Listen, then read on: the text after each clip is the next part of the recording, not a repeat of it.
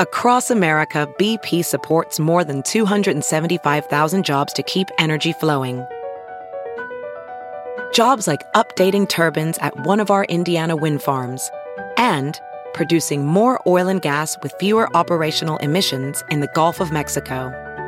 It's and, not or.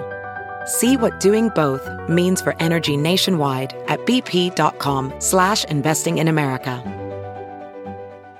Good morning. I'm Randi Naughton at Fox 2 with your St. Louis news, driven by Bommarito Automotive Group. There will be extra police presence at McCluer North High School today. The principal sent a letter to parents last night saying a student posted a threatening message on social media. Florissant police took one student into custody last night. They say the student did not have the capacity to carry out the threat, but police will have additional security at the school today out of an abundance of caution. A vigil is planned tonight for one of the students killed in last week's school shooting in California. 15 year old Gracie Muehlberger attended Fairway Elementary School in Wildwood before moving to California. Her friends are holding a candlelight vigil for her. It's at 7 o'clock tonight at the Pathfinder Church on Manchester Road in Ellisville. Blues hosting Pat Maroon and the Tampa Bay Lightning. Second period, down 1 0. Colton Parayko feeds David Perron for his ninth goal of the season. Then in the third, Robert Thomas drops it off for Oscar Sundqvist